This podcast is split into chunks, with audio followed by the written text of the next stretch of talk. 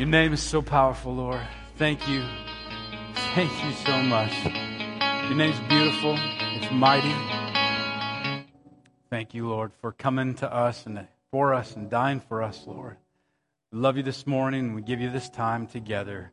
We pray this in the precious name of Jesus. Amen. Amen. Hey, go ahead and have a seat where you're at this morning. If, if I have not had a chance to meet you yet, uh, my name's Chris, and uh, I'm the lead pastor. And uh, I'll tell you what, man, you came to church in the cornfield with a really awesome worship team. Aren't they great, man? I'll tell you what. A lot of new faces.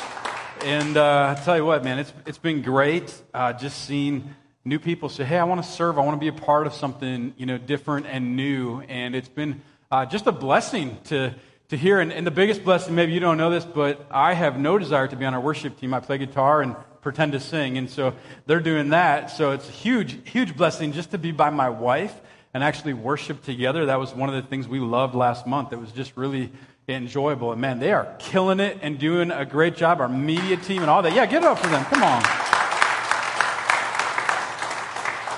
Um, one more testimony I want to share with you this morning is this, and this is really important to me. I'm wearing pants, yo. So, if you're a visitor here, that might sound really weird. Uh, so let me explain. What kind of church is this? um, so a month ago, May 11th, had surgery. And uh, for those of you that don't know, just to get you caught up on my grossness. Uh, no, don't get. All right. Thanks, son. Could you not get that open? Were you trying and you just couldn't get it open? or? Oh, you did? Okay. I'll be eating Father's Day lunch by myself now. I, you know, you, there's not a lot to make fun of you about, so I was trying to find something, okay?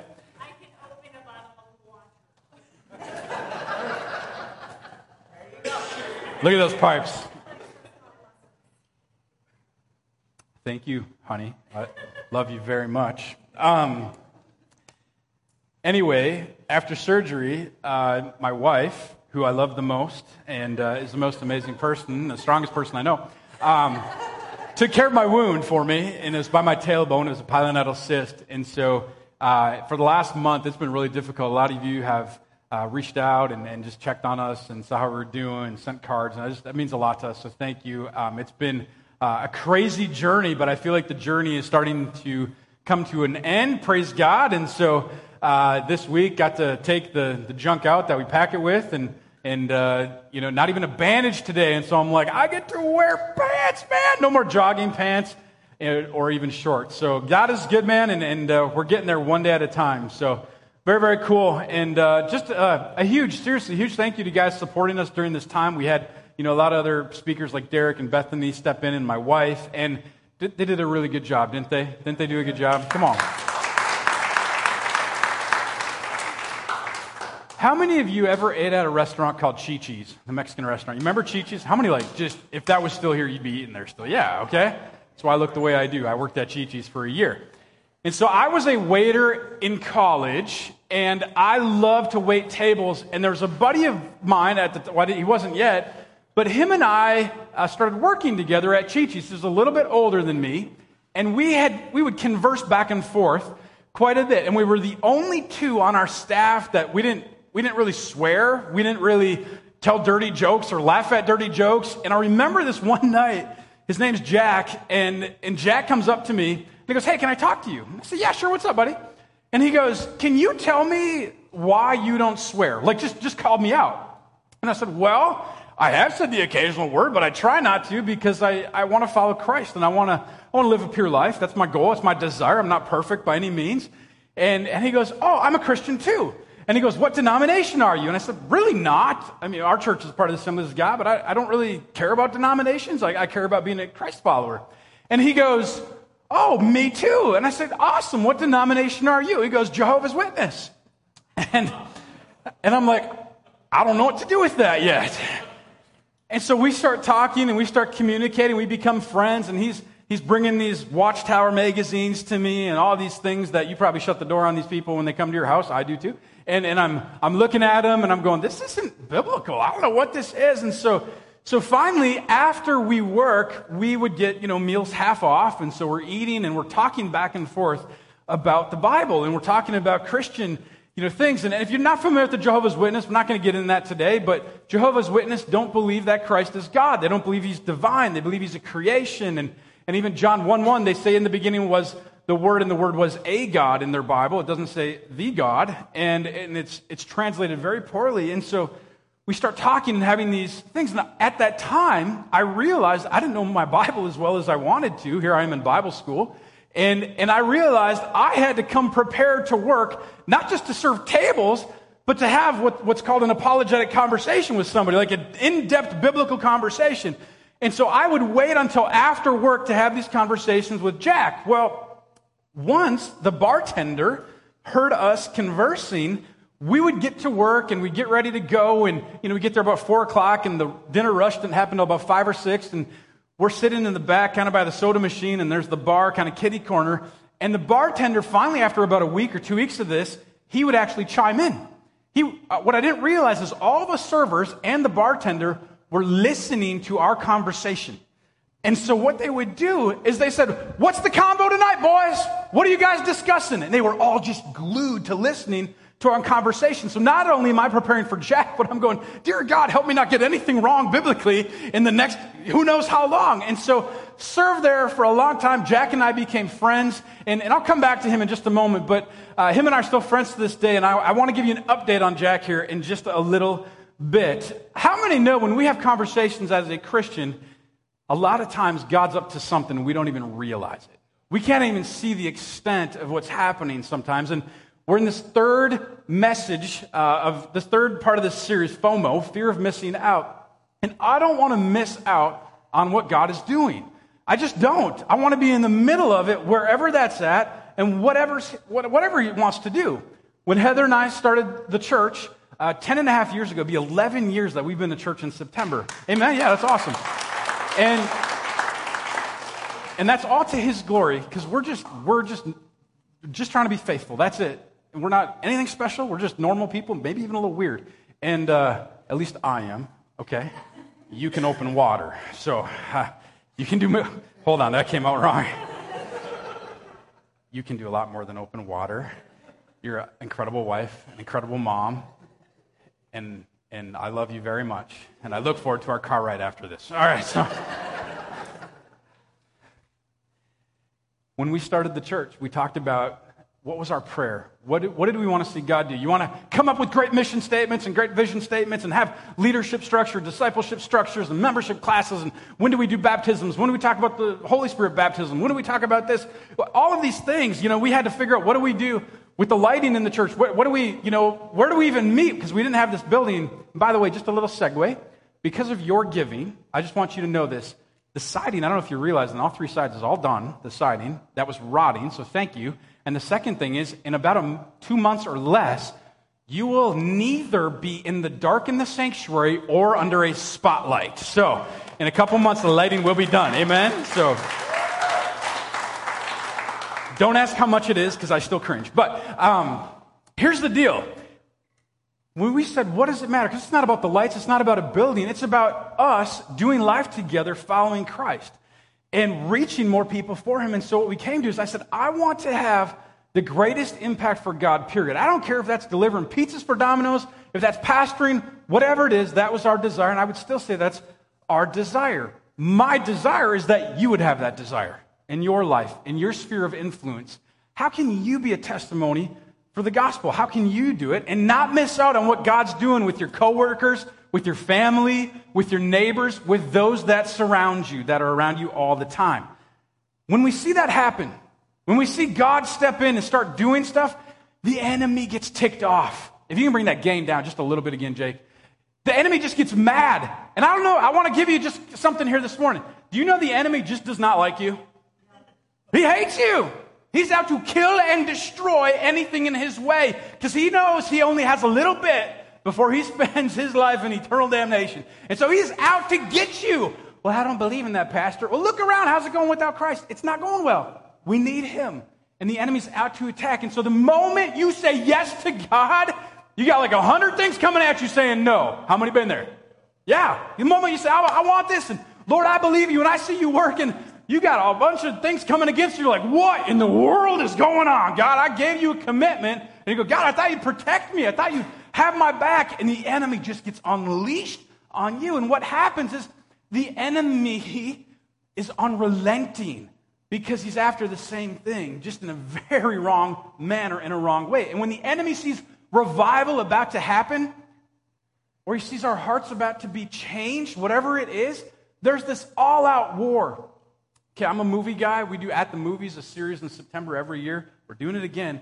And a couple years ago, did the, the uh, Infinity Wars, the Marvel movie, the Avengers movie.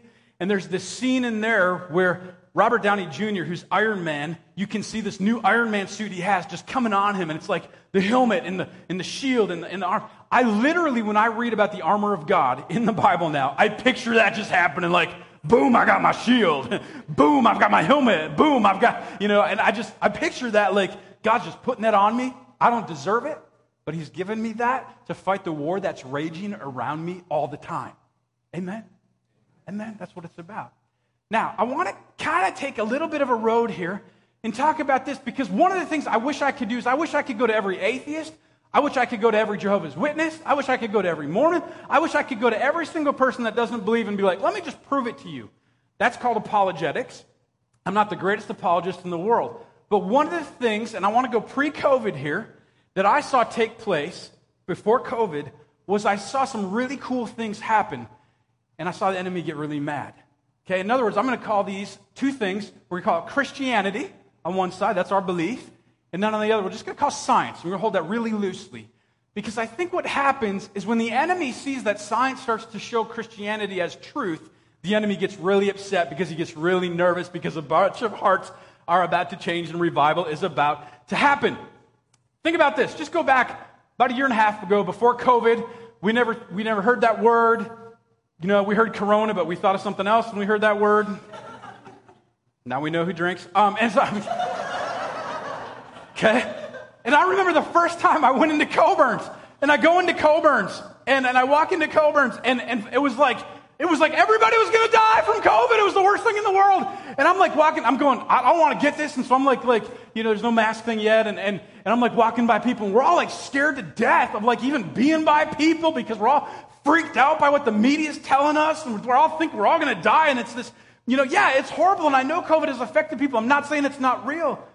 But for that moment, I thought, man, I don't know what I need to do. I don't know. How do we act? How do we respond? What's the right thing as a Christian? Nobody really knows yet what's really happening. And then to take it a step further, not only did you avoid people in the grocery store, like you walked down that other aisle, like, you know, six feet away from them if you could, or I've seen you, you've like put your head like away from them, you know, because if they, if they cough or sneeze, they're the Antichrist, you know, and then like, that would take place. And then to take it even further, like I was going, is we would stop relationships with those eventually that, that disagreed with us. You know, those that would challenge our beliefs. Oh no, you know, we were offended. And so we had to stop and we had to go the other way. The enemy was winning because he saw that, you know what, people are getting along and, and look at this, they're living and they're building relationship. And the enemy's like, I, I don't want that. I don't like that.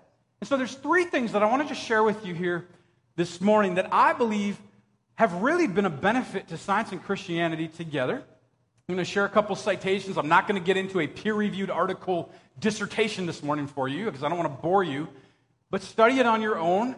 And there's an action step I want us all to take with this this morning. So if you're ready, say yeah. yeah. Here we go. Number one Christian, Christianity and science agree on isolation. Let me explain this. If you go back hundreds and hundreds of years ago, some of you know this experiment. It's awful experiment in 1248, guy Frederick's experiment, if you're familiar with this study, he decided years ago that he wanted to figure out what is the native tongue of a baby. And so what he did is he took, he took babies from their mom and he put them in isolation from each other. Because the goal was to see are they speaking Hebrew? Are they speaking um, Arabic? Are they speaking Greek? What is the, the language of the tongue that would come to be? He wanted to prove it. His desire and his intent was good, but what happened was really, really bad. And if you're familiar with his experiment, every child that he had within this experiment died. every single one of them, before they could even get to the place of knowing what their native tongue was. Why? Because there was no physical contact. They were completely isolated. They were completely away. Can I just tell you guys, that was 1248. I don't think in a thousand years that's changed much. I think we can't isolate. Some of us have in the last year and a half, and some of us, maybe you're watching online right now, and, and I understand some people maybe still aren't comfortable being back out, but eventually I'm going to ask you to take a step of faith over fear. Amen? Amen? Amen? Okay? Now, now, what happens? Not only because of his experiment, but what we've learned, we're going to talk about science first. What happens when you have a baby? I've, my wife has had five. We've had five together, so I've seen this every time. Three different hospitals, five babies to 17 different women. No, I'm kidding. One. So when we're in there, what's the first thing they do when that baby is born? What's the first thing? Put it on the mom's breast, right? You're just holding the baby. Why? Why does the science and medical community do that? Because they're all Christian, right? No. Because it's proof that that nurturing between a mother and a child is so powerful. Okay? That physical connectedness right away. You need that. In fact, according this is according to a website, it's called caringforkids.com. Attachment is the first way that babies learn to recognize their feelings and their actions by looking to the person who provides them with care and comfort. Attachment is essential to long term emotional health. Super important. That's science. Does it sound a little bit biblical? Does it sound like the Bible and science just a little bit agree right here? Yes. See, emotional health issues have risen in the last year and a half to an exponential degree because of isolation. Nursing home deaths have been awful. COVID has hit nursing homes more than anything else. But you know, the other thing that has hurt nursing homes is they say many people that are in long term care have passed away not because of COVID, but because of isolation. We know that's true. We've seen it. It's awful. Some people have, I, I know some of you have had moms and dads that that's happened to, and you have, with, without failure, tried to get in there, and I commend you for that. Proverbs chapter 18, verse 1. Let's look at the Bible. Whoever isolates himself seeks his own desire. He breaks out against all sound judgment. Just, just just out of curiosity, by round of applause, does anyone think that, that some people in the last year and a half don't have sound judgment? Just out of round of applause, just curious. How many think common sense is not that common right now? Okay? It's, it's, common sense, man, is a rare thing. Grab onto it, hold onto it, run with it. Now, let me just say this people who isolate, they're not the enemy, right? They're not the enemy. The Republicans are not the enemy. The Democrats are not the enemy. The person with this color skin is not the enemy. The person with that badge is not the enemy. Who's the enemy? Who's at war? It's not us. It's the enemy. It's Satan himself who's trying to tear people in our communities and our culture apart. And he's doing a pretty good job. I don't want to give him credit. I want to undo his credit by us being the church, not just doing church. Amen? It's still happening, even right now. And people still weekly tell me, hey, I'll be back when I'm comfortable. And we're okay. Take your time.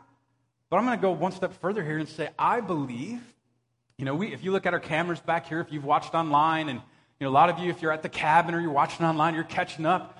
I, I'm so grateful for those tools. Don't get me wrong. But I firmly believe that online church could be the biggest tool the enemy could ever use because it keeps us isolated. We think we're doing life. Well, look at all my friends on Facebook. I got 2,000 friends. Well, you don't.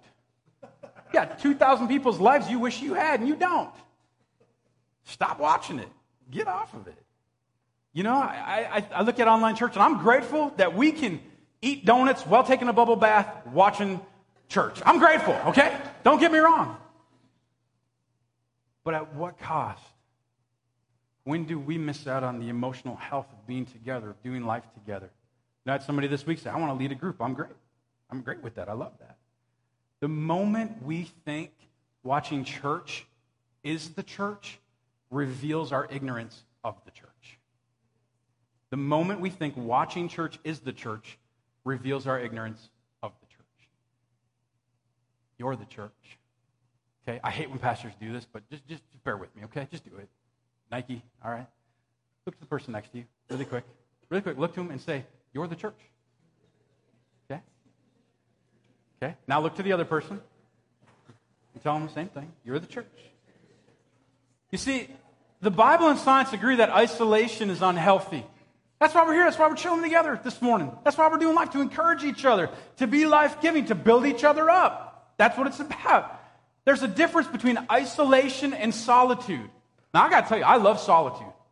I think I'm more introverted than extroverted. I can have conversations with people and preach a message, be with people, but I love when I am just fly fishing in a river by myself with Jesus. Oh, man, there's nothing greater for me than just being out in the moving water and you're catching a trout and, and when your phone doesn't work and the Wi Fi doesn't work, amen?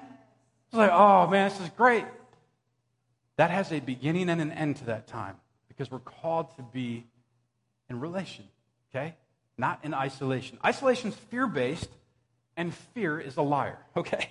Isolation is fear based. We've been talking about the book of Jonah, and I don't want to jump in too much of it today. You can recap the last couple messages. And let me just say this Usually don't plug a message, but if you're ever wondering what's gone through Pastor Chris's heart the last year and a half, listen to last week's message. I really was just very raw and vulnerable with, with you guys, with the church. So if you missed that, please, please have a chance to listen to that. In Jonah, we see Jonah is running away from God. We've talked about how the Jewish people all say, We are Jonah, you know, during Yom Kippur.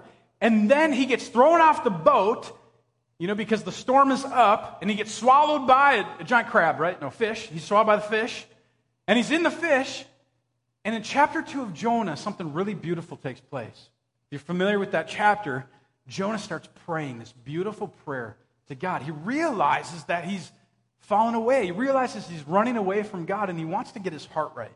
And so there's one verse that I want to share. It's Jonah chapter 2, verse 2 that I love. He said, In my distress, in my distress, what did he do? I called to the Lord and he answered me. From deep in the realm of the dead, I called for help and you listened to my cry. I just want you to know that we don't have to be like Jonah in some giant fish by ourselves. We get to have those cries for help with each other. That's what a church is. Amen? Number two, everybody say number two. Christianity and science agree on relationships. Now, let me preface this by not saying moral and ethical relationships, okay? That, that's different, all right? Um, we're not, I'm not getting into that. There are some scientific things that get into all of that, but I'm not going there this morning. This is out of House Landis and Umberson, so this is a little depth here, but I just want to share this with you from a scientific research platform. Many types of scientific evidence show that involvement in social relationships benefits health. How many are like, duh? Let's read on. The most striking evidence comes from prospective studies of mortality across industrialized nations. These studies consistently show that individuals with the lowest level of involvement in social relationships are more likely to die than those with greater involvement. Okay? Then Berkman and Stein, another study, peer reviewed, says showed that the risk of death among men and women with the fewest social ties was more than twice as high as the risk for adults with the most social ties. Why is that important? Because relationships are important. We're currently living this experiment right now, by the way, in our world. You know, and I, you've heard me say before if we don't connect, we'll disconnect. We're called to connect with each other. We've seen the rise of social media. I'm not saying anything wrong with social media, okay? We, have seen an online lifestyle. We can buy, shop. You can, you know, you can buy and return stuff on Amazon. You don't have to leave your house. It's amazing. You can get groceries from Amazon. Not at my house, but other houses. All right? We're too much in the middle of nowhere. And then cell phones. Oh my goodness, what we can do from our phones today. For those that are old like me, 20 years ago, do you think we could ever do that? Well, that's crazy to even think about. Hebrews chapter 10, verse 24 and 25. What does the Bible say? And let us consider how we may spur one another on toward love and good deeds, not giving up meeting together, as some are in the habit of doing. I think the author of Hebrews wrote this like last year. I mean, seriously, it's like the Bible knows our stuff, but encouraging one another and all the more as you see the day approaching. By the way, that's not a misprint. Day is capitalized there because it's talking about the day of judgment or the day of the Lord returning. So before Jesus comes back, we got to spur each other on, encourage each other. We keep meeting together, even when it's like, I don't want to see anybody today. Even the pastor thinks that sometimes on Sundays. Yeah. Yeah. Even the pastor's like, You know, I don't know. Do I have to go to church today? And Heather's like, Yeah, you do. You're the pastor. You got to go. Okay? But what holds us back? It's the enemy holding back those relationships. We build those walls. We're not vulnerable with people, each other. People tick us off because they have a different viewpoint. Let's learn from the different viewpoint. You know, Derek's going to be gone for a few Sundays. And I know what happens because I've done that. I've taken a, I took a sabbatical about six years ago, took three months off. Uh, our denomination asked us to take one every three to five years, actually. And I remember coming back, and I felt so disconnected. You know, it was great having that time off and time away, and for me just to focus on my relationship with Jesus, not my relationship with Jesus so I can, you know, give a message, just, just me downloading from God. But I remember coming back and going, I don't know what's going on. In fact, my first time back from that sabbatical, we went to Subway, my wife and I, that morning because I wanted her to just tell me, what have I missed in three months? You know how much stuff you miss in the church in three months if you're gone that long? It was a t- I was so like, I don't know what's going on. And she filled me and We walk into Subway, and there's this couple. I was so excited because I hadn't seen them in three months. And this couple walks in, and I put my arms on them. It's so good to see you guys. And they do this. And I'm like, I miss, I miss They go, Oh, we left the church a couple months ago. Oh. I, I don't know why. They moved. They moved down to Florida, which is awesome. But when we don't keep connected, we disconnect. We don't know what's happening. You know, we don't see it. You know, some of your kids I haven't seen for long and for a while, and then I see them, I'm like, oh my gosh, they're like three feet tall now or 10 feet tall, depending on how old they are. But we're called to build each other up. And I want you to know if you've missed or, or you, you've had to, you know, be gone, you're not the enemy. None of us are the enemy. But we're called to do life together. We're called to have each other's back, to bear each other's burdens. That's the church. That's the church. 1 Thessalonians 5.11, it says, Therefore, encourage one another and build each other up, just in the fact you are doing. We're called to lift each other up. Another verse here, Ephesians 4.29. Don't let any unwholesome talk come out of your mouths, but only what is helpful for building others up according to their needs, that it may benefit those who listen. I think this is like the verse for 2021 right here, man. I really do. Let's build each other up. And I love both of these verses. They talk about build each other up in both of them. And you know where this word comes from in the Greek, build each other up? It's really cool. Can I just, can I just get like nerdy with you for a second? Is that okay? Three people. Okay. No? All right. Can I get nerdy with the rest of you too? Just for a little bit? Just, just, just like, just, I don't care. I'm just going to get nerdy. So, biblically, there's so much cool stuff that happens. And so you read both of these scriptures here, and they're talking about building each other up. Well, where do we get that phrase from? They're actually referencing back to where Christ is known, actually, all the way back in Psalms, as the cornerstone of our faith. And so it's not that we can build each other up, but we do it on a foundation of Christ. So our relationship has to be built on Him, or it's built on nothing at all. And so when we build each other up on that solid foundation, it can't go anywhere. So when you tick somebody off, you forgive you move on. Or when things come up, you figure it out. You keep going because you have that foundation. I'd be willing to say that it would be tough to do if you don't have that cornerstone.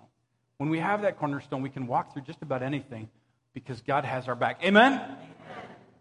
Number three. Everybody say number three. Here we go. Number three. Now, uh, here's what I want to say with this one. This one's going to be a little tough for some this morning. And, and here's what I want to say. And before I unravel this this morning, my goal here in this point is not political at all, but 100% biblical. I'm not here to tell you who to vote for, who not to vote for. In fact, in this next item, though both science and Christianity agree upon it, can be a very tough and sensitive topic, even for me. And so science and Christianity, they agree on when life starts. Amen? This is a good thing, okay? Now, first of all, I want to say this to every mother and every father in here. You play an important role. Not Pastor Derek, not me, not your other kids, but you get to speak life into those children that God has called you to be with. So today, be with them, encourage them, build relationship with them, pour into them today on Father's Day. That's your go- that's that's your homework, okay? That's not even your action step yet. According to princeton.com. So this is Princeton Life begins at the fertilization with the embryo's conception. Development of the embryo begins at stage one when a sperm fertilizes, and I can't even say these things the right way, oocyte, and together they form a zygote, zygote. Human development begins after the union of male and female, whatever that gametes, it's a germ, germ cell, during a process known as conception. That's out of Princeton.com. Psalms, chap, Psalm chapter 139, verses 13 and 14. I want you to read this and I want you to hear this today. For you created my inmost being, you knit me together in my mother's womb. I praise you because I am fearfully and wonderfully made. Your works are wonderful. I know you full well. Now, I don't know about you, but I have seen the enemy try to attack this a lot in our culture. And here's what I want you to know when science and the Bible agree on something, the enemy gets mad on isolation, relation, and especially when we look at when life starts. My mom, who passed away a few years ago, we were having a conversation, and I think I was 17 or 18 years old, and, and we were talking about abortion. We were, we were going back and forth, and we didn't see eye to eye. And I said, You know, Mom, what, tell me more, you know, because I have one sister. And she said, Actually, you were supposed to have two more siblings. And I said, What? What are you talking about? And she goes, Your dad and I, we, we aborted one before me, so I would have had an older sibling, and then after my sister. And so this is very personal to me. And I thought, my, my heart sank at that moment. And I thought, what? Like, I, I didn't know what to do with that. I didn't know how to unravel that. And here's the first thing I did I hugged my mom. For her to tell me that and to be vulnerable with me, and I just wrapped my arms around her. I said, I love you, Mom. I, I you know, I love you. And, and, you know, I watched my mom go through a really tough time. Um, she went through a time of just asking God to forgive her and, and walked through that. And we had a great relationship. We had a great relationship. It was awesome. It was, I miss her a lot. I don't know your story. We all have different stories. We all have different political views. That aside, if we are going to call ourselves Christ followers, we can't throw out any of the Bible. We have to listen and believe it all. Amen? Okay? You know, there's, uh, there's an organization we support at the church called New Life Family Services. We support them monthly. And the thing about them that's so cool is they meet people no matter their demographic or how they vote. They take them in and they will give anybody, female, an ultrasound for free. Okay, we're helping cover that cost for them actually 75% of the time that those moms have that ultrasound, they keep the baby. 75% of the time. Is that not crazy? That's awesome. And I want you to know this. If, if you have been like, you've walked through this, or you know somebody, or maybe you even have a different viewpoint, here's what I just want to say to you there's grace, okay? There's grace. Grace is giving something we don't deserve and receiving something we don't deserve. There's grace for those that have walked through that. There's a great movie out there called Unplanned that shows that. It, it shows two different types of Christian. The one that's really judgmental and, and it's like, you're going to rot in hell and da da da da da. I, I just don't think that works. And then they show another group that say, hey, we want to walk and do life. We don't want you to isolate. We want to have a relationship with you. Maybe we even disagree, but we're going to stretch across that aisle of disagreement so that we can be a blessing and, and a help and love you along the way and through that process. I'll give you one more scripture here and we'll close. Psalm 34, 17 says, When the righteous cry for help, the Lord hears and delivers them out of their troubles. Think of it, the isolation relation, or even when life starts here. The Lord is near to the brokenhearted, and he saves the crushed in spirit. If you're here this morning feeling any of this, I want you to believe this scripture. You've got a chance. He hasn't given up on us, and he gives us multiple chances daily.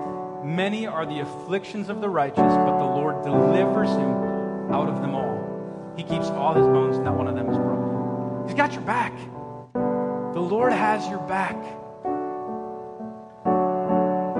It's about 10 years ago.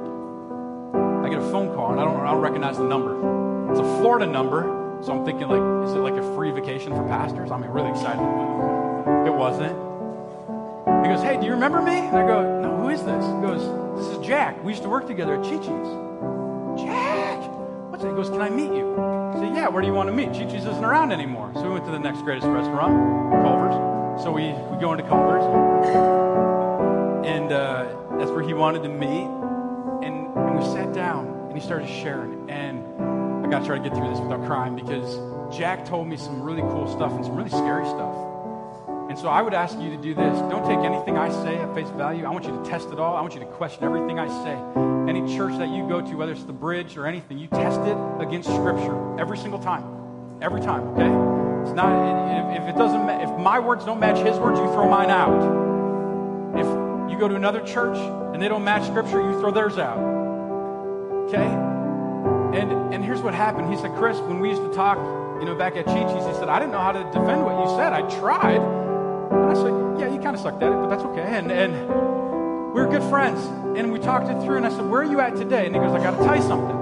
So there was a child abuse scandal in the Kingdom Hall he was a part of. And I said, are you kidding me? And he's, he's an elder at the Kingdom Hall. They don't have pastors, they're just elders. And and uh, I said, What happened? They said they wanted us, because Jehovah's Witness already get a bad rap on stuff, they wanted us to cover it up and not talk about it. And he said, I couldn't do that. I and I just I gave him a big hug and I said, I'm proud of you, man. I hadn't seen him for years. And I said, So where are you at now? He goes, I've surrendered my life to Jesus. And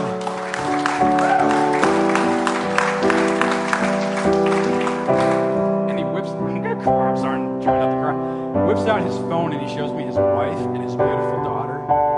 And I'm like, that's what it's about, man. That's what it's about. So we prayed for him. We're still friends. He still lives down in Florida. I don't know how he got lucky, but I'll tell you what, man. Give God a chance on relationship.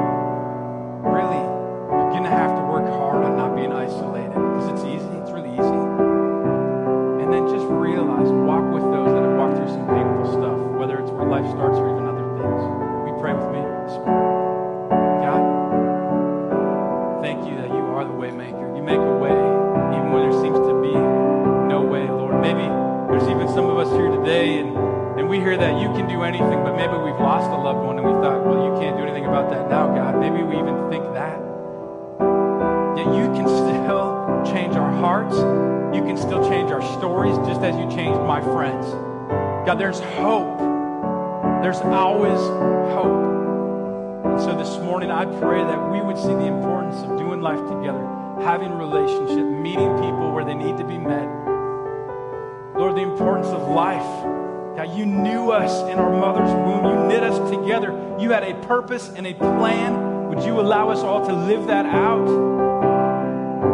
And allow us to live that out in grace. Father, even those this morning that are maybe listening or watching at home, I pray they feel no condemnation, no judgment, but they know they're part of this family. They're part of the family of Christ, not just the bridge, but those that say we're believers. So have your way, Jesus, in us. Amen. Here's your action step this week. I got homework for you, okay? Some more. Other than grab Rip here in just a second. Go visit somebody that's been shut up or has been scared. Go ask their permission. Go visit them. Second, take somebody out to eat. And if you don't have the resources, I will cover it. Okay? Take them out to eat. Go. Buy them lunch. Well, I don't know them or they disagree with me. Then take them out twice.